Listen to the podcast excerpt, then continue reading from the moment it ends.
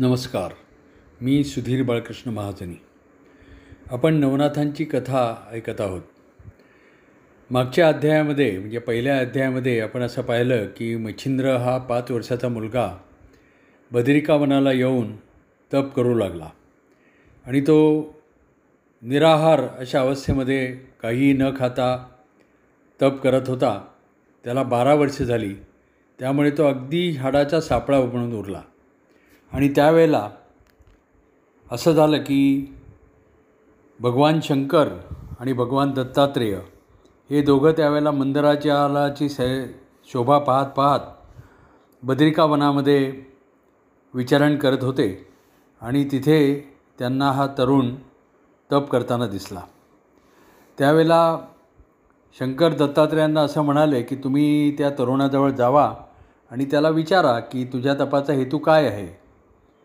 म्हणून मग दत्तात्रेय त्याच्याजवळ गेले. दत्तात्रेयांच्या भोवती त्यांच्या तेजाचा प्रकाश पसरला होता. आणि ते तिथे गेले त्या मच्छिंद्राजवळ. आणि त्यांनी त्याला विचारलं की बाळ तू हे तप का करतो आहेस तेव्हा अतिशय त्याला पापण्या डोळ्याच्या उघडतानाही त्याला जड जात होतं. इतकं तो क्षीण झालेला होता.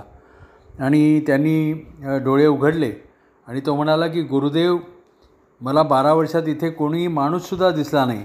आता तुम्ही आला आहात तर माझ्यावर अनुग्रह करा आणि मगच जावा. तेव्हा दत्तात्रेयांनी स्वतःचा परिचय दिला की मी अत्रिसुत दत्त आहे आणि तू हे कशासाठी तप करतो आहेस तेव्हा तो म्हणाला की आता तर काही नाही आता माझं तप तुम्ही दिसलात म्हणजे माझं तप पूर्ण झालं माझं तप फळाला आलं. आणि मग दत्तात्रेयांनी त्याला आलिंगन दिलं आणि तो त्यांच्या पाया पडला मच्छिंद्र. आणि म्हणाला की मी ईश्वरप्राप्तीसाठी तप करत आहे. आणि तुम्ही ब्रह्मा विष्णू महेश यांचे एकत्र असे असे देव आहात. तर तुम्ही मला आता माझ्यावर अनुग्रह करा. असं म्हणून मग मच्छंद मच्छिंद्र त्यांच्या पाया पडला आणि दत्तात्रेयांनी त्याच्यावर म त्याच्या मस्तकावर वरदहस्त ठेवला आणि त्याला उपदेश केला. त्यामुळे काय झालं की मच्छिंद्राची भेदबुद्धी नाहीशी झाली आणि सगळीकडे त्याला एकच चैतन्य दिसू लागलं. त्यांनी दत्तात्रेयांनी विचारलं की तुला कुठला अनुभव येतो आहे तेव्हा त्यांनी सांगितलं की मला एकच परमचैतन्य सगळीकडे दिसतं आहे काय बोलू याचं वर्णन अशक्य आहे. तेव्हा ते म्हणाले की या स्थितीचा तुला नेहमी अनुभव येईल. आता भानावर ये. चल तुला श भेटायला शंकर आले आहेत. आणि मग शंकरांनी मच्छिंद्राला त्या मत्स्यीच्या पोटामध्ये तो असताना तो जे बोलला होता की हो मला समजलं. तर त्या अवस्थेची आठवण करून दिली. आणि मग दत्तात्रेयांना सांगितलं की याला सर्व सिद्धींचं सामर्थ्य द्या. आणि त्यावेळेला दत्तात्रेयांनी मच्छिंद्रावर अनुग्रह केला. त्याला सर्व देवांचं वरदान प्राप्त करून दिलं. पंचमहाभूतांवर अधिकार दिला. आणि मग त्याला नाथ संप्रदायाची दीक्षा दिली. आता या नाथ संप्रदायामध्ये काय असतं? यांचा वेश कसा असतो? तर नाथपंथीयाचे जे लोक असतात ते जटा आणि केस वाढवतात. कानामध्ये त्यांच्या कुंडलं असतात. गळ्यामध्ये नाथवंती जानवं असतं. रुद्राक्षमाळा हातामध्ये त्रिशूळ कमंडलू एक चिमटा असतो. नंतर एक कटोरा असतो म्हणजे काही अन्न वगैरे घ्यायला. कमरेला घुंगरू लावलेली मेखला असते तिच्या असे पोटाला वेढे दिलेले असतात. काखेमध्ये माधुकरीची आणि भस्माची अशा दोन झोळ्या असतात. हाताचे मेखलाभूषण आणि कडं असतं. पुंगी शृंगी रुद्राक्ष शंखाचे शिंग कपाळावर आडवे तीन भस्माचे पट्टे असतात आणि शेंदुराची किंवा गंधाची एकेरी किंवा दुहेरी अशी रेषा असते. आणि त्याखाली एक कुंकवाचा टिळा असतो. त्यांच्या अंगाभोवती छाटी पायामध्ये खडावा असा असा सगळा त्यांचा वेश असतो. आणि त्यांची काय पद्धत असते की ते कुठल्याही घरासमोर गेले किंवा कोणाला भेटले तर अलख निरंजन आणि आदेश असा नामोच्चार करतात. अलख म्हणजे काय? अलख म्हणजे अलक्ष. जे जे पाहता येत नाही ते ब्रह्म आणि निरंजन म्हणजे अंजन नसलेले म्हणजे काजळी काळेपणा किंवा मलिनता किंवा अज्ञान नसलेलं म्हणजेच पूर्ण तेजोमय ज्ञानरूपी ब्रह्म आणि आदेश म्हणजे गुरुची आज्ञा. तर असा सगळा असा सगळं त्यांची पद्धत असते. आणि त्यांचं कार्य काय? त्यांनी उद्देश काय ठरवलेलं असतं? की कृपाशक्ती आणि मंत्रशक्ती यांचा उपयोग करून दिनांचं दैन्य हरण करायचं. आणि त्यामुळे त्यांना त्यांनी स्वतः या सगळ्या गोष्टीचा त्याग करायचा असता म्हणजे असतो. सांसारिक गोष्टींचा त्याग करायचा असतो. आणि त्यांनी लोकांची पीडा लोकांची संकटं हरण करायची असं त्यांचं अवतार कार्य असतं. तर अशा प्रकारे मच्छिंद्र मग शंकर आणि दत्तात्रेयांचा अनुग्रह घेऊन तो दक्षिणेकडे निघाला. आणि मग दक्षिणेकडे तो सप्तशृंगीला आला. तिथे आंबेचं अंबादेवीचं जागृत देवस्थान आहे. तिथे तो आंबेचं स्तवन करू लागला.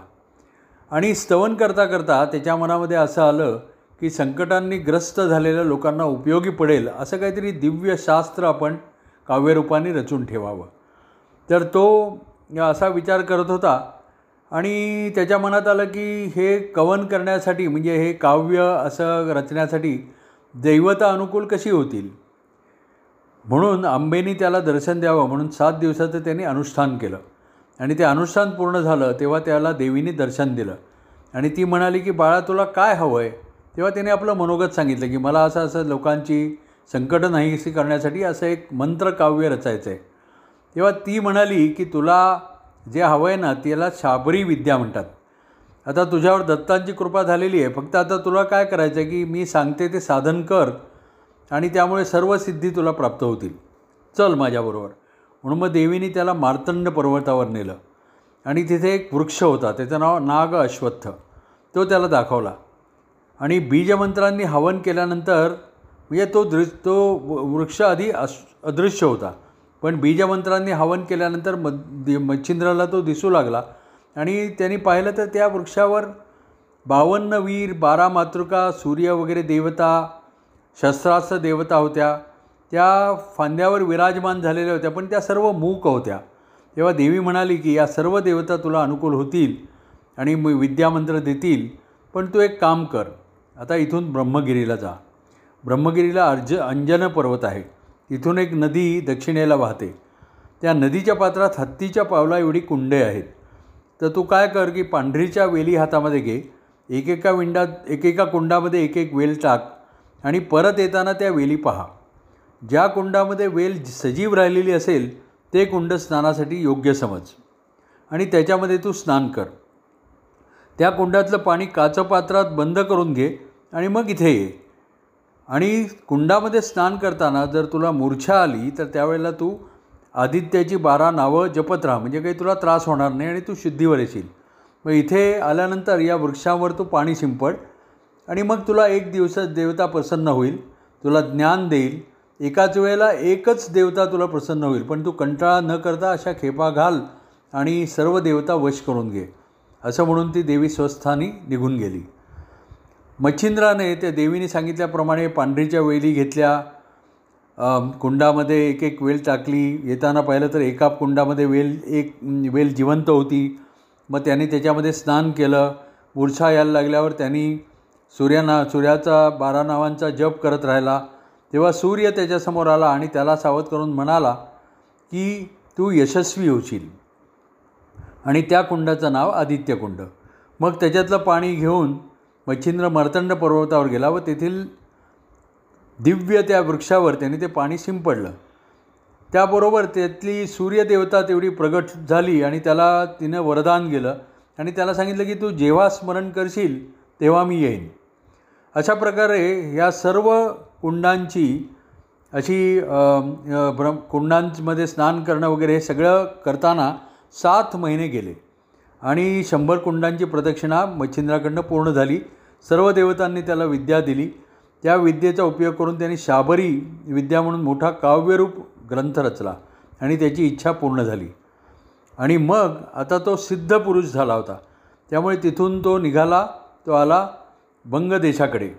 आणि वंगदेशामध्ये भ्रमण करीत असताना त्याला चंद्रगिरी नावाच्या सागरतीटावर एका गावामध्ये गेला. म्हणजे समुद्रकिनारी ते गाव होतं चंद्रगिरी तिथे तो गेला.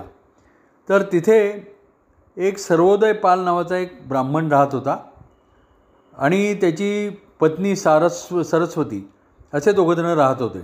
आता त्यांना जरी सर्व दृष्टीने बाकी सगळे ते सुखी असले तरी त्यांना संतती नव्हती. त्यांनी खूप उपाय केले होते पण त्यांना काही ती संतती झाली नव्हती. आता मच्छिंद्र तिथे ते भिक्षेसाठी गेला आणि त्यांनी अलख निरंजन असं म्हटल्यानंतर ती स्त्री सरस्वती तिथून त्याच्यातून बाहेर आली घरातून आणि ब्राह्मण त्यावेळेला घरी नव्हता. मग तिनं याची मच्छिंद्राची आदराने पूजा केली. त्याला वंदन क करण्यासाठी ती वाकली. त्यावेळेला तिला असा हुंका आला आणि ती रडायला लागली. आणि मग नाथाने विचारलं की तू का रडती आहेस तेव्हा तिनं सांगितलं की मला पुत्रसंतती नाही. त्यामुळे माझा जन्म अगदी व्यर्थ आहे असं मला वाटतं मग नाथांना तिची दया आली. कारण लोकांची संकट नाहीसे करणं हाच त्यांचा अवताराचा उद्देश होता. त्यामुळे ते म्हणाले अरे रे मी तुला आता एक उपाय सांगतो.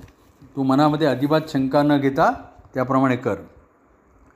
म्हणून त्यांनी आपल्या झोळीमध्ये हात घालून भस्माची चिमटी काढली आणि तिला दिली. तिला ते भस्म दिलं. आणि तिला सांगितलं की हे भक्षण हे भस्म तू भक्षण कर म्हणजे तुला संतती होईल. असं म्हणून मग ते तिला आशीर्वाद देऊन निघून गेले. पण इकडे काय झालं की ही जी स्त्री होती सरस्वती ती आपल्या शेजारणींशी बोलायला लागली. की मला असे असे साधू आले होते त्यांनी अशी भस्माची पुडी दिली आहे. आणि ती घेतली की मला संतती होईल असं ते म्हणाले. पण त्या बायकांनी तिला सांगितलं की हे असं ह्याच्यामध्ये काहीतरी चेटूक असतं जादूटोणा असतो. तू हे काही मनावर घेऊ नको हे सगळं खोटं असतं. हे सगळे भोंदू साधू असतात. आणि मग त्यांच्या मन त्यांच्या बोलण्याच्या आहारी जाऊन तिनं ते भस्म बाहेर असं जिथे शेण ग वगैरे पडलेलं होतं त्या ठिकाणी तिनं ते शेण ती तिनं ते भस्म टाकलं आणि ती हळूहळू सगळं विसरून गेली.